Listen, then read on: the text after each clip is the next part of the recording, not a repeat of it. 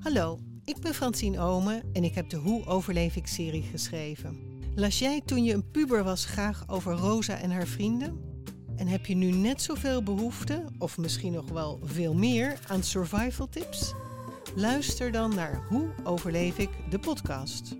Elke week praat ik met een twintiger over problemen als burn-out, depressie, studieschuld, seks en prestatiedruk. Ik hoop dat je luistert. Zometeen is er relaas. Maar eerst nog even melden dat je straks een aflevering hoort van op het allereerste Belgische podcastfestival.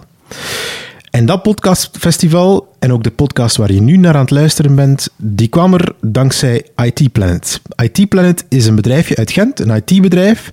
Uh, IT, dat is iets waar ik weinig of niks van af weet, maar dat is helemaal niet erg, want die mensen weten er alles van af. En zij helpen jou met uh, websites, servers, dat soort dingen.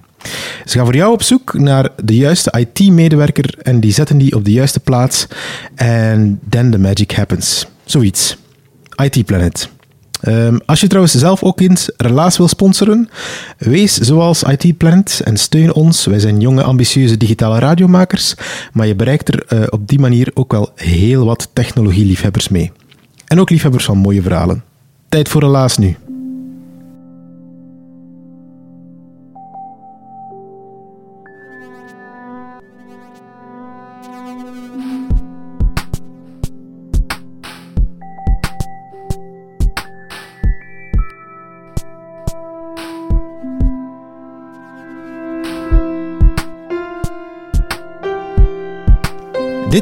Relaas, waarin mensen een verhaal vertellen over iets dat ze zelf hebben meegemaakt. En ik weet niet wanneer dat bij jou was, maar ooit moet je je toch eens afgevraagd hebben: zijn mijn ouders wel mijn echte ouders? Of zou ik misschien een ongelukje kunnen zijn? Of misschien, misschien ben ik wel geadopteerd. Dat zou natuurlijk ook kunnen. In ieder geval gaat dit verhaal het is er eentje van Evita Nocent, een radiopresentatrice. Dit verhaal gaat over die zoektocht naar wie je zelf bent, maar ook wie jouw ouders zijn.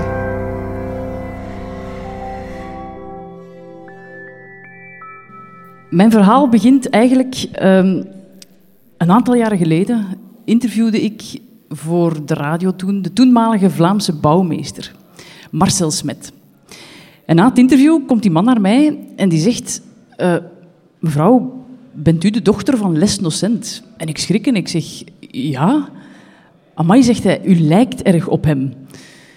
En ik schrik nog meer en, en nog voor ik iets kan zeggen, bedank ik hem gewoon. En wat Marcel Smet op dat moment niet wist natuurlijk, dat is dat mijn vader eigenlijk mijn vader niet is. Enfin, eigenlijk wel, maar technisch gezien niet. Um, een aantal jaren later dat is ondertussen bijna twee jaar geleden. Sta ik rond middernacht op de luchthaven van Madrid in Spanje. En ik weet niet of er mensen onder jullie zijn die ooit ook al op diezelfde luchthaven gestaan hebben op dat uur. Dat is zo'n beetje de meest verlaten plek ter wereld. Enfin, dat voelde voor mij toen zo aan. Alle gangen zijn daar leeg, het is daar donker, het is daar stil. En je loopt door eindeloze gangen. En nog een gang en nog een gang. En alles is dicht. Je kan geen koffie meer vinden, uh, niks meer om te eten. Uh, logisch natuurlijk, want wie doet dat nu om middernacht? En ik kom uiteindelijk toe aan die ene gate die nog open is op de luchthaven. En dat zijn traditiegetrouw uh, de vluchten die de oversteek maken naar Zuid-Amerika. En ik bedacht mij op dat moment, wat sta ik hier eigenlijk te doen? Zou ik niet beter gewoon naar huis gaan of, of een maand hier in Madrid blijven en achteraf thuis gaan vertellen uh, hoe Chili was? Oh ja, lang en smal, ça va, niks bijzonders. Um, maar ik wist dat ik dat niet kon maken. Want ik ging naar Chili om mijn biologische moeder te zien voor het eerst, na 33 jaar. Ik had nooit eerder de drang gevoeld om mijn roots te gaan opzoeken. Ik had een uh, perfecte jeugd gehad, uh, in een heel warm nest terechtgekomen, uh, alles gekregen wat mijn hartje verlangde, rot verwend. Maar toch, ik moest die reis maken, want ik had Chili altijd zo'n beetje gebruikt als een excuus. Ja, maar nee, dat huis, schat ik, dat huis dat gaan we nu niet kopen. Laat ons eerst naar Chili gaan en dan, dan kunnen we een huis kopen. Ja, maar we gaan toch nu niet met de schoonfamilie een reis door Afrika doen. Laat ons eerst naar Chili gaan, daarna kunnen we nog naar Afrika reizen, zoveel als dat we willen. En ik was dat eigenlijk beu. Ik dacht, nee, kom, ik ga, ik ga toch die stap wagen. Ik ga naar Chili gaan en daarna dan kan ik verder met mijn leven. Zo voelde dat. En enfin, ik ben dus uh, daar op die luchthaven in Madrid. Ik zat daar toch nog altijd te twijfelen, maar met een klein hartje ben ik dan toch dat vliegtuig opgestapt. Maar eigenlijk was ik bang. Ik was bang om daar in Chili helemaal uit evenwicht te geraken. Om daar te beseffen dat ik eigenlijk al die jaren lang van de band tussen een moeder en een kind misschien helemaal niks had begrepen. En dat was eigenlijk mijn grootste angst. Maar ja, ondertussen zit je dan op dat vliegtuig, je kunt daar niet uit. Maar na twaalf uur word je dan toch wel getrakteerd op een heel mooi zicht het Andesgebergte. Ik had nog nooit uh, zo'n lange vlucht gedaan. En aan het einde van zo'n zo vlucht, 12 uur, 13 uur, vlieg je dan over eigenlijk de meest spectaculaire bergketen die een mens ooit vanuit de lucht te zien krijgt. Dus het begon al een beetje mee te vallen. En je landt dan in de hoofdstad. En ik moet zeggen, dat was wel een speciaal gevoel. Want hetgeen wat ik altijd zo lang voor mij had uitgeschoven, dat kwam nu plots wel heel dichtbij. En we dachten, we gaan een auto huren, want in Chili wordt er veel gevlogen. De afstanden zijn dan ook heel groot. En we dachten, we huren een auto, want de plek waar we naartoe moeten is niet zo ver en zo zien we nog een beetje van het landschap. Dus we rijden 400 kilometer zuidwaarts naar Chian. En Chian dat is een middelgrote provinciestad um, ten zuidwesten van de hoofdstad. En we komen daar s'avonds toe en het is koud, het is een beetje een droevige avond. Zo ziet hij er toch uit. In mijn verbeelding toen toch. En ik dacht, goh, kom, laat ons hier direct werk van maken. En ik neem mijn telefoon en ik bel naar zuster Lucienne. En zuster Lucienne, dat is een zuster die daar nog altijd zit, uh, die ondertussen al 50 jaar werk levert in een weeshuis en die alle adoptiedossiers destijds in orde bracht en de contacten onderhield. Dus dat is eigenlijk de dame die je nodig hebt wanneer je je roots wil gaan opzoeken. En zuster Lucienne, dat is eigenlijk um, een, een, heel energetische dame. Dus ze is klein, ze is, is uh, snel, uh, ook qua taal en qua bewegingen. En ze ziet er eigenlijk een beetje uit als een, als een, als een gezellig omaatje, zo, met een grote bos witte krullen. En ondanks het feit dat ze een katholieke zuster is, zie je dat niet aan haar. Ze is helemaal niet zo gekleed, ze loopt gewoon rond in gewone kledij. En ze neemt de telefoon op en ze zegt... Ah, waar zit jij? Want ondertussen, na al die jaren, spreekt ze wel een heel grappig Spaans. Het is een soort Limburgs Spaans of zo. En we spreken af de volgende dag bij haar in het weeshuis. En dan zouden we samen mijn biologische moeder voor het eerst gaan uh, bezoeken. Enfin, zou ik haar voor het eerst dan zien. En ik leg de telefoon af en ik denk, oh, moet ik dit nu wel doen? Zo, hier ineens zo het leven van zoveel mensen overhoop beginnen gooien. Misschien kan ik gewoon ergens buiten op een bankje gaan zitten en ik ga dat toch wel voelen. Als ik die vrouw zie, daar gaat toch zo'n soort van zesde zintuig ineens in actie schieten en mij zeggen van, ah, dat is ze. Maar zo stoer ben ik niet geweest. Ik ben de volgende ochtend braaf naar het weeshuis van zuster Lucienne gereden. En ik kom daartoe en ik merk dat die zuster eigenlijk enorm nerveus is. Tien keer nerveuzer dan ik. En ja, ik had al gezegd, het is een heel, een heel energetische dame, heel snel. En voor ik het kan weten, zit hij in mijn auto en zegt hij... Ik breng u wel naar de plek waar we moeten zijn. Oké, we vertrekken. En ze stuurt mij door de straten van Chian. En ik voelde mij toen op dat moment zo'n beetje als in een Amerikaanse film in de jaren tachtig. Zo brede lanen, er was weinig verkeer op de baan. En ze stuurt mij de ene laan in, de andere laan in en uiteindelijk naar een buitenwijkje van de stad. Allemaal kleine huisjes, stenen huisjes met golfplaten daken, traliewerk voor eh, de ramen. En ik zat met te bedenken van, god, dat is toch wel speciaal. Ik zit hier zo door een van de mooiste landen ter wereld te rijden. En overal waar je ook kijkt in de stad, zie je wel ergens in de verte het Andesgebergte. En naast mij zat een non in de auto. En na een uur zoeken eh, komen we uiteindelijk aan in de bewuste straat waar het huis staat van mijn moeder. En ik merk dat ik toch wel heel nerveus begin te worden. Mijn handen worden klam. En ik zet de motor van de auto af. En ik wil zo nog even een keer goed in- en uitademen, alvorens dat ik wil uitstappen. En ik merk dat de deur wordt dichtgeslagen. En zuster Lucienne, die is weg. Die is uit een auto gesprongen en die is ondertussen al gaan aanbellen. Dus ik haast mij en ik pak mijn rugzak, ik doe de auto dicht en ik loop haar achterna. En eh, ik val eigenlijk bijna letterlijk binnen op een klein binnenkoertje van een, van een heel klein huisje. En daar staan vier mensen voor mij. En het is er een heel geladen sfeer. En die vier mensen hebben allemaal zo'n soort van pokerface op staan.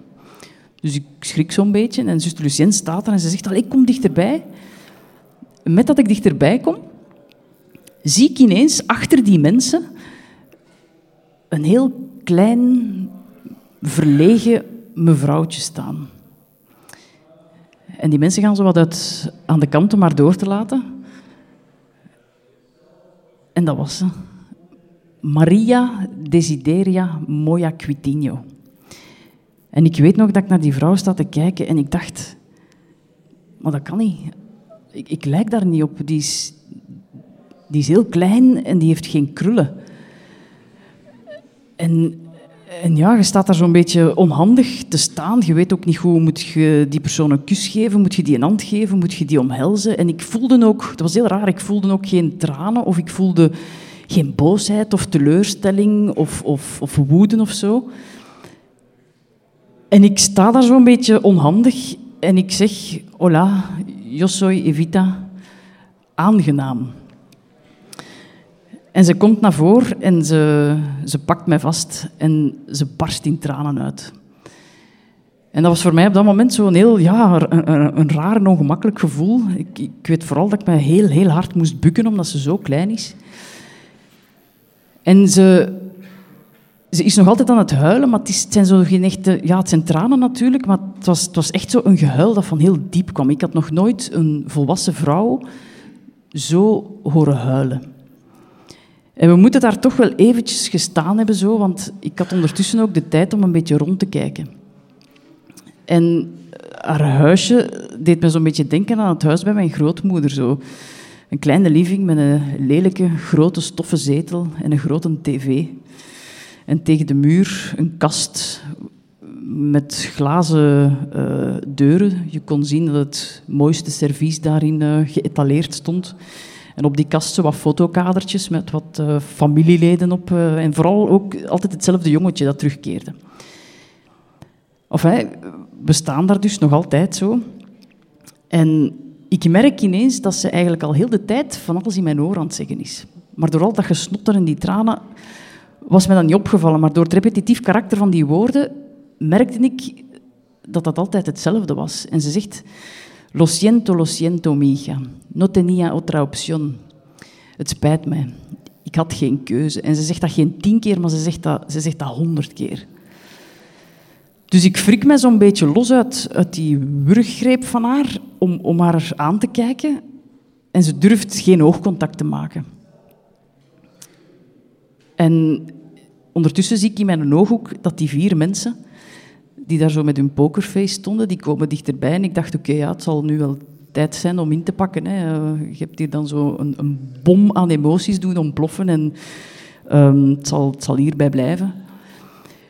Maar die komen dichterbij en die onttooien die mensen en die stellen zich voor. En dat blijken mijn twee zussen en mijn twee broers te zijn. Viviana en Cecilia en Juan Carlos en Ramon. En achteraf begreep ik hun, hun gelaatsuitdrukking, want zij wisten eigenlijk over mijn bestaan pas af een, een maand voor ik ben, uh, of een maand van tevoren. Um, terwijl ik altijd geweten heb dat ik geadopteerd geweest ben. Dat was nooit bij ons in de familie een geheim. Ik heb dat altijd geweten als kind. Um, maar voor hen was dat iets totaal nieuws. Ze gingen er altijd vanuit, heel hun leven, dat ze met vier waren. En een maand eerder had hun moeder hen verteld dat ze eigenlijk met vijf waren. Um, of hè, dus de dag nadien keer je terug natuurlijk. En de dag nadien nog eens en nog eens. En op die manier je leert elkaar wat beter kennen. En dat was eigenlijk heel aangenaam. We hebben veel gepraat, veel gelachen ook. En op een dag komt mijn moeder met een, met een doos, een schoendoos, naar beneden, waar foto's in zitten. En ik dacht, ah ja, dat is eigenlijk heel slim, want op die manier kun je eigenlijk een beetje de puzzelstukken van het verleden wat samenleggen. En kreeg ik ook een beeld van hoe zij in het verleden uh, geleefd hadden en waar ik misschien ook had uh, terechtgekomen en hoe mijn leven er had uitgezien. Nu, veel foto's waren het niet, want in het Pinochet-tijdperk was het uh, verboden voor de mensen om foto's te hebben en te fotograferen. Maar het was toch voldoende om, om ja, eigenlijk een mooie puzzel samen te leggen. Nu ja, veel samenzitten, veel praten, veel lachen, ook veel eten, dat eist zijn tol. En na een paar dagen was ik echt... Ik werd moe, ik was, ik was fysiek moe, ik was emotioneel moe. En ook uh, moe van, van, van altijd dat praten. Ik spreek wel een beetje Spaans, maar de Chilenen en hun Spaans, ze staan er in Zuid-Amerika onbekend. Het is, uh, het is niet gemakkelijk om het altijd te volgen. En dus na de zoveelste copieuze maaltijd zit ik zo'n beetje onderuitgezakt aan tafel, rustig na te verteren. En om iets te zeggen, zeg ik tegen mijn moeder... Ah ja, volgende week is het mijn verjaardag. En ze kijkt zo naar mij. En het was, ik weet het nog, want het was de eerste keer dat ze in mijn ogen durfde te kijken. En ja, natuurlijk, dat had ik niet moeten zeggen. Hè. 17 april, die, die datum, ja, die wist ze nog wel. En dan heb ik toch geprobeerd om met haar uh, te praten over die bewuste dag. Of zij daar eigenlijk nog iets van wist. En ze begon te vertellen over hoe dat ze had afgesproken met zuster Lucienne. Dat ze in een ziekenhuis zou bevallen, want van haar andere kinderen is ze altijd gewoon thuis bevallen. Dat gebeurde toen zo. En ze is naar het ziekenhuis gegaan en de afspraak was, de volgende dag kom je naar hier met uw kind. We brengen de laatste papieren nog in orde. En dan is alles afgehandeld, dan is de adoptie rond. En ze heeft dat dan gedaan. En ze is gewoon daarna naar haar werk vertrokken. En ze werkte toen voor een rijke advocaat. En zij werkte daar als inwonende nanny. En haar oudste dochter heeft ze altijd uh, bij haar kunnen houden. De andere drie kinderen zaten al in een opvangtehuis. Dus voor een, ja, voor een vijfde kind daar had zij gewoon geen, geen budget voor, geen tijd voor, geen geld voor. En het is dus op aanraden van haar werkgever dat zij die adoptieprocedure heeft uh, gestart. Enfin, dus uh, ze vertelt dat ze dan dus gewoon naar haar werk is vertrokken. En de volgende dag eigenlijk nog eens wilde terugkeren. Want ze dacht, ik wil mijn kind nog een laatste keer zien.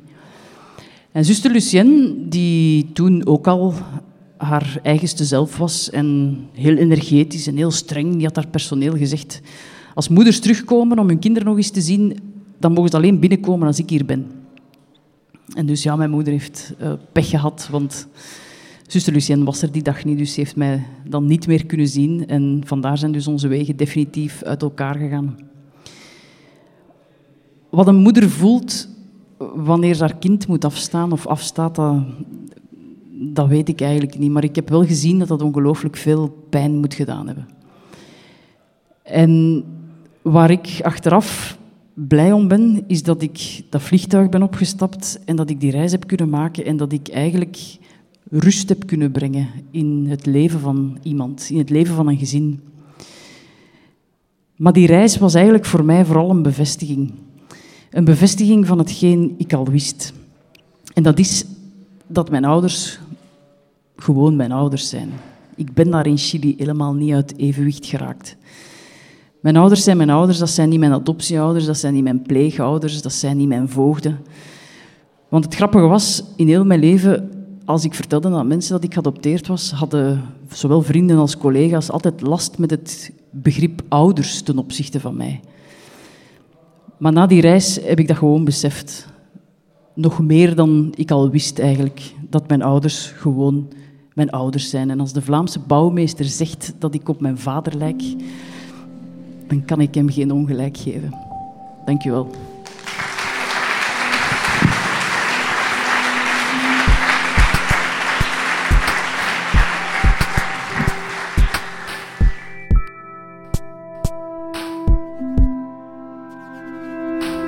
Dat was het relaas van Evita Nocent. Ze vertelde het op het allereerste Belgische podcastfestival. Dat vond plaats in Kerk in Gent. We hadden dat georganiseerd met zeven andere uitstekende Belgische podcasts, zoals bijvoorbeeld How Life Works, maar ook Tech45 uh, en Antiradio. Het was de max, het was super dat podcastfestival en ook het aller, allereerste in België. Uh, misschien heb je het gemist, geen probleem, je kan ook nog eens naar Nederland gaan, want daar vindt binnenkort het Oorzaken Luisterfestival plaats. Het is een organisatie van de Buren, dat is een Vlaams-Nederlands cultuurhuis, en zij organiseren op 1 en 2 oktober een luisterfestival met de naam Oorzaken. Mijn podcastgoden komen daar ook naartoe. Benjamin Walker bijvoorbeeld, Chris Baeyema, een man waar ik ongelooflijk veel respect voor heb, uh, de man van de Man met de microfoon podcast, en ook Caitlin Prest van de podcast The Heart. Alle informatie, oorzaken intypen op uh, Facebook of uh, op Google. Heb je zelf een herkenbaar of misschien een bijzonder verhaal? Of wil je iemand tippen die een goed verhaal heeft? Wil je er graag zelf eens bij zijn op uh, onze vertelavonden? Dan moet je eens surfen naar relaas.be. Daar vind je alle verhalen. Vind je ook waar de volgende vertelavond is. En kan je ook al onze podcasts beluisteren.